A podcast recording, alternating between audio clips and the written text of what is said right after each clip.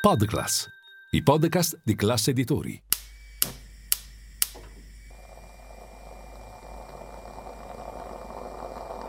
Buongiorno dal gruppo Classe Editori.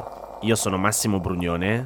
Oggi è giovedì 8 febbraio e queste sono notizie a colazione, quelle di cui hai bisogno per iniziare al meglio la tua giornata.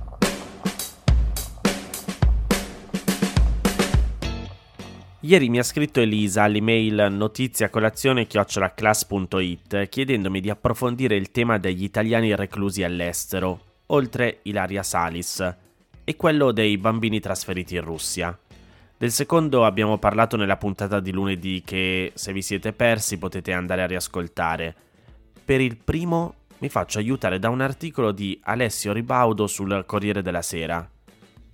Quanti sono gli italiani detenuti all'estero? Secondo i dati forniti dall'organizzazione sindacale autonoma Polizia Penitenziaria e riportati dal Corriere, al 31 gennaio di quest'anno erano 2.663, di cui oltre l'80% degli italiani detenuti all'estero si trova in carceri europee, soprattutto in Germania, oltre 1.000, Spagna 458, in Francia 231 e in Belgio 202. Poi ci sono i paesi extraeuropei come il Regno Unito dove ce ne sono 192, la Svizzera 131 e gli Stati Uniti 91.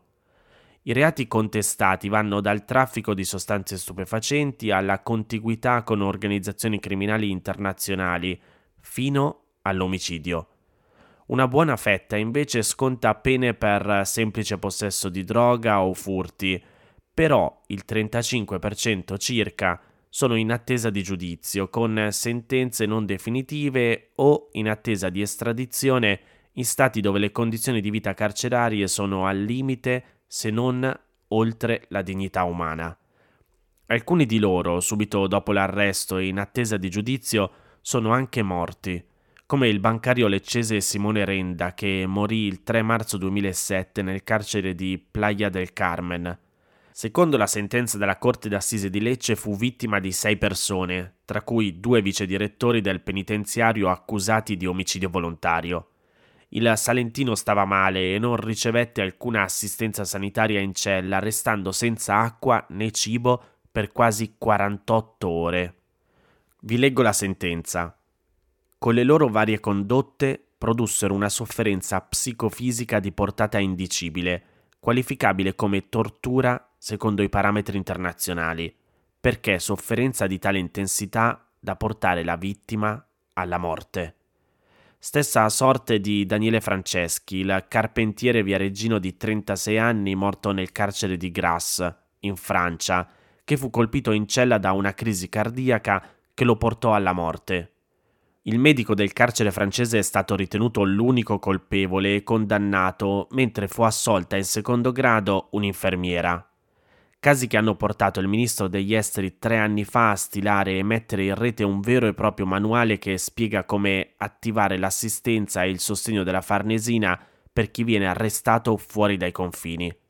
Il Corriere spiega come le procedure di estradizione spesso sono complesse e lunghe, ma associazioni, attivisti, politici chiedono a gran voce che il nostro paese faccia estradare tutti i connazionali che ne hanno diritto un'eventualità che in realtà però preoccupa i sindacati di polizia penitenziaria, visto il grave sovraffollamento che oggi affligge le carceri italiane, dove da inizio anno c'è stato un numero di suicidi elevato.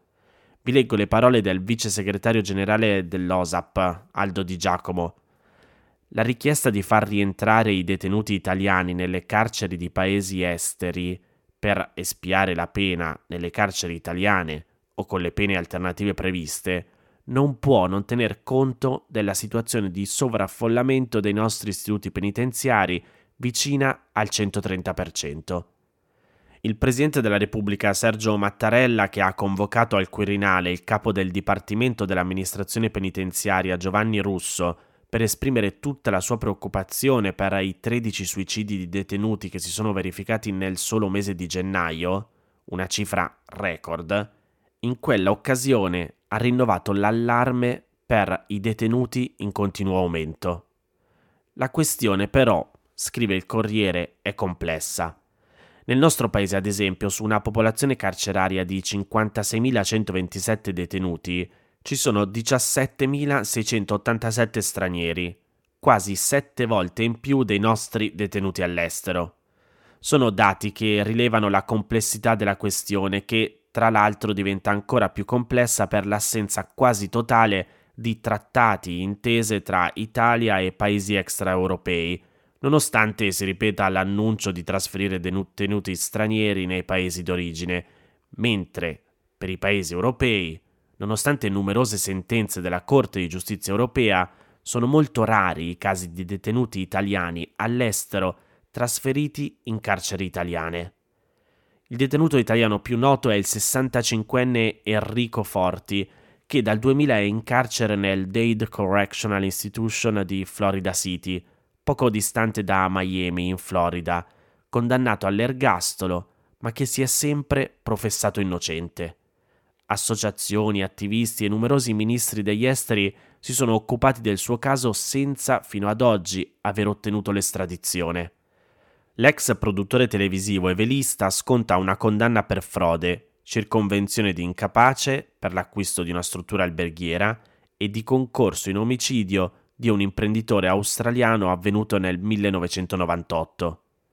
Poi c'è il caso del 29enne Filippo Mosca, incensurato in Italia, da quasi un anno è ristretto a Costanza, in Romania, dopo una condanna in primo grado a otto anni e sei mesi per traffico internazionale di stupefacenti.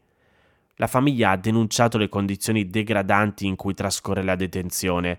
Il suo caso è sul banco del Parlamento, Roberto Giachetti, segretario della Camera dei Deputati, la scorsa settimana ha presentato un'interrogazione al ministro degli esteri Antonio Tajani. Giachetti dice che le condizioni di detenzione in cui è tenuto mettono in serio pericolo la salute psicofisica del ragazzo e la sua stessa vita. Filippo è detenuto nell'istituto penitenziario di Porta Alba di Costanza, uno dei peggiori carceri europei, più volte oggetto di condanna da parte della Corte Edu per trattamenti inumani e degradanti. Appena fatto l'ingresso in istituto è stato messo in isolamento Covid per 21 giorni in una stanza invasa dai topi e zeppa di escrementi anche sui materassi, vecchi e maleodoranti. Successivamente il ragazzo è stato spostato in una cella di circa 35 metri quadri dove alloggiano 24 detenuti in condizioni igienico-sanitarie immonde, con un buco per terra per fare i bisogni, sporco e nauseabondo, e con la possibilità di lavarsi una volta a settimana, raramente con l'acqua calda, in docce che consistono in tubi che fuoriescono dalle pareti senza separazioni per preservare un minimo di privacy. Anche i riscaldamenti non funzionano, mentre fuori ci sono temperature che in inverno raggiungono i 10 gradi sotto zero. A Filippo è stato anche vietato di poter ricevere una coperta. L'alimentazione fornita dall'istituto consiste in una sgradevole poltiglia servita con il mestolo, per cui i detenuti che possono permetterselo acquistano a caro prezzo ciò che fornisce lo spaccio interno, consistente prevalentemente in scatolame, biscotti e altri prodotti confezionati. In questo quadro desolante è accaduto che il 26 gennaio Filippo sia stato aggredito da un compagno di cella riportando una ferita al labbro e ustioni ad una gamba e rischiando di essere accoltellato da un altro recluso. E queste sono solo due delle più che centinaia storie di italiane detenuti all'estero e anche fuori dall'Unione Europea.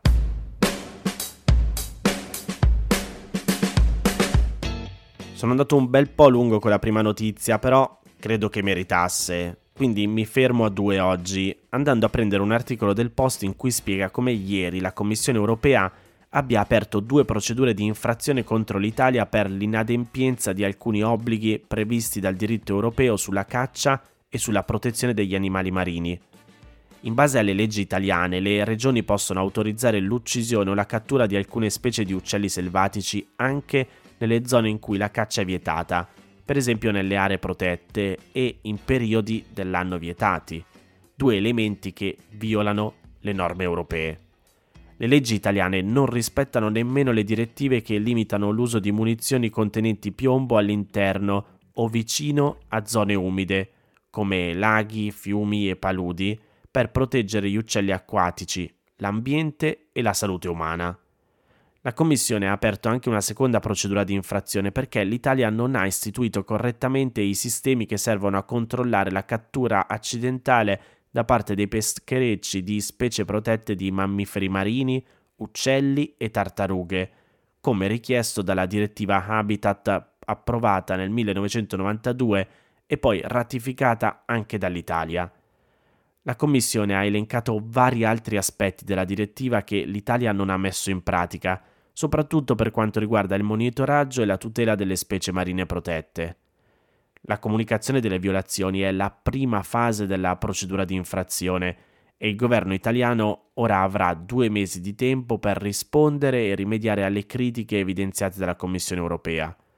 Una volta scaduto questo termine, la Commissione potrà inviare un parere motivato per chiedere il pieno rispetto degli obblighi previsti dal diritto europeo e se una volta scaduto il termine previsto dal parere motivato l'Italia non avrà ancora realizzato le modifiche richieste, il caso potrà essere sottoposto alla Corte di giustizia dell'Unione Europea. Staremo a vedere se eviteremo di pagare per altre infrazioni. Queste erano le notizie a colazione di oggi. Se volete suggerirmi alcune notizie o mandarmi i vostri commenti su quelle trattate, potete scrivermi all'indirizzo notiziacolazione.it. Se volete rimanere aggiornati ci sono il canale Telegram e Whatsapp di Notizia Colazione. Li trovate nel sommario della puntata insieme al link per gli altri podcast del gruppo Classe Editori. Io vi aspetto domani per iniziare insieme una nuova giornata. Un saluto da Massimo Brugnone.